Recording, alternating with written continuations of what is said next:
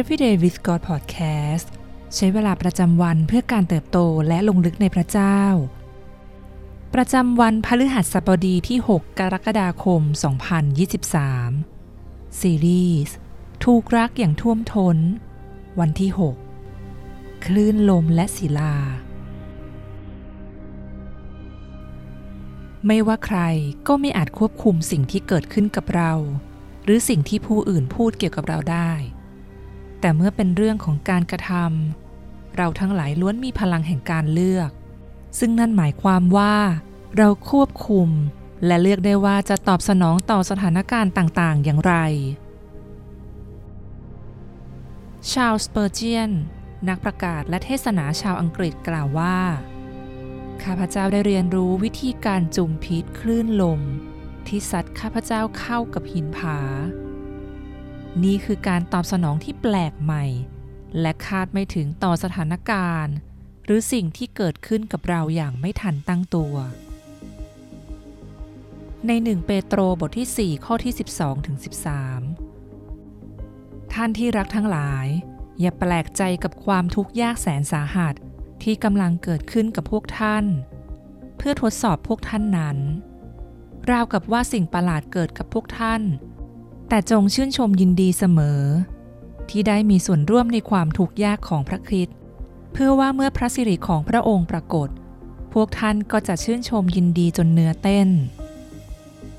สเปอร์เจียนไม่ได้กำลังพูดถึงโขดหินตามชายฝั่งทะเล แต่กำลังพูดถึงศิลาอันมั่นคงคือพระเยซูคริสต์แต่ละวันคือโอกาสใหม่ ๆ ที่จะกำหนดว่า เรากำลังตอบสนองต่อคลื่นลมของชีวิตอย่างไร หากเราโมแต่ตั้งป้อมประการแห่งความหยิ่งขึ้นในใจ แล้วทุกเหตุการณ์ที่เข้ามา จะกลายเป็นปัญหาสำหรับชีวิต แต่ถ้าหากเราถ่อมใจของเราลง การทดสอบที่เกิดขึ้นก็จะเป็นโอกาสให้พระวิญญาณบริสุทธิ์ ทรงนำเราให้ลึกลง และเปลี่ยนเราให้เป็นเหมือนพระเจ้ายิ่งขึ้น พระเยซูทรงเป็นประตูทางแคบที่นำสู่ชีวิตบริบูรณ์ แต่เพียงเพราะนั่นเป็นทางเดียว ก็ไม่ได้หมายความว่า มันจะเป็นเส้นทางที่ง่าย หรือสะดวกราบรื่น หลายคนถกเถียงกันว่า พระเจ้าอยากให้ทุกคนรอดไหม ซึ่งแน่นอนว่าพระองค์ปรารถนาให้ทุกคนรอดคำเชื้อเชิญของพระองค์จึงมีเพื่อทุกคนบนโลก ทางนั้นได้ถูกสร้างขึ้นแล้ว แต่การเลือกเป็นของเรา เส้นทางไหนที่เราจะก้าวไป พระเยซูจะไม่ทรงบังคับใครให้ก้าวผ่านประตูแคบของพระองค์ พระองค์จะไม่ทรงโกหก ถึงราคาที่ต้องจ่ายเมื่อเราเดินติดตามพระองค์ พระองค์จะไม่ทรงบอกว่าเส้นทางนั้นง่ายดาย พระองค์ทรงรู้ว่า ทางนั้นเป็นทางที่ยาก เพราะพระองค์ได้ทรงนำหน้าเราไป และทรงเป็นผู้นั้นที่เชื้อเชิญเราให้เดินติดตามพระองค์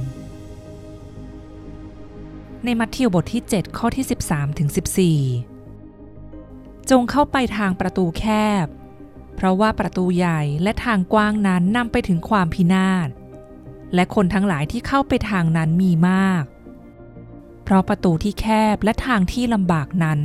นำไปสู่ชีวิต และพวกที่หาพบก็มีน้อย ความท้าทายของชีวิตจะเปิดเผยให้เราเห็นว่า เราเป็นตัวจริงหรือไม่ แต่มันไม่ได้กำหนดตัวตนของเราแต่อย่างใด เพราะอัตลักษณ์ของเรานั้นถูกวางไว้ในพระคริสต์และขึ้นอยู่กับสิ่งที่พระองค์ทรงทำไม่ใช่สิ่งที่เราทำหรือเคยทำแต่อย่างใด เราจึงวางใจในความสว่างและความจริงที่นำหน้าชีวิตเราอย่างสัตย์ซื่อนี้ได้ พระเจ้าทรงเป็นความสว่าง และทรงเป็นแหล่งแห่งความจริงทั้งปวง ความสว่างจะส่องให้มองเห็น และความจริงจะมั่นคงไม่เคยเปลี่ยน ความจริงของพระเจ้าจะไม่เปลี่ยนแปลงหรือแปรเปลี่ยน แม้ความสมดุลของอำนาจและความคิดของมนุษย์จะผันแปร ความจริงนั้นไม่เพียงแค่ยาวนาน แต่เป็นนิรันดร์หนทางสู่พระเจ้าพระบิดา เริ่มต้นที่ประตูบานนี้ คือพระเยซูคริสต์พระเจ้าของเรา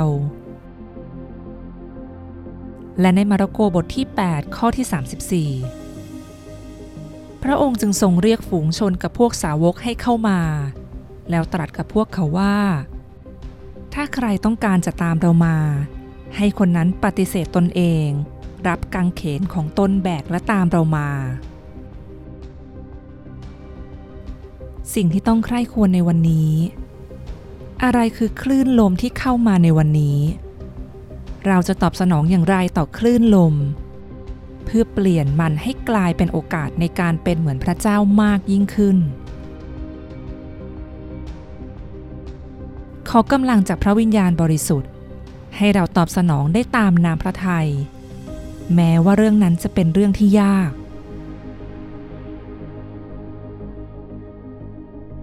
ให้เราอธิษฐานด้วยกันค่ะ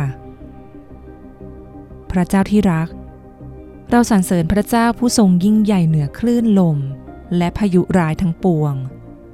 เราขอนิ่งอยู่ในการทรงสถิตของพระองค์ ขอทรงช่วยเราให้ได้มีกำลังที่จะตอบสนองต่อคลื่นลม แห่งความท้าทายที่เข้ามา ขอพระวิญญาณบริสุทธิ์ทรงช่วยให้เรามีกำลังในการตอบสนองอย่างถูกต้อง ให้เราถ่อมใจและยอมให้พระองค์ ใช้ทุกความท้าทาย เพื่อเปลี่ยนเราให้เป็นเหมือนพระองค์มากยิ่งขึ้นในทุกวัน เราอธิษฐานในพระนามพระเยซู เอเมน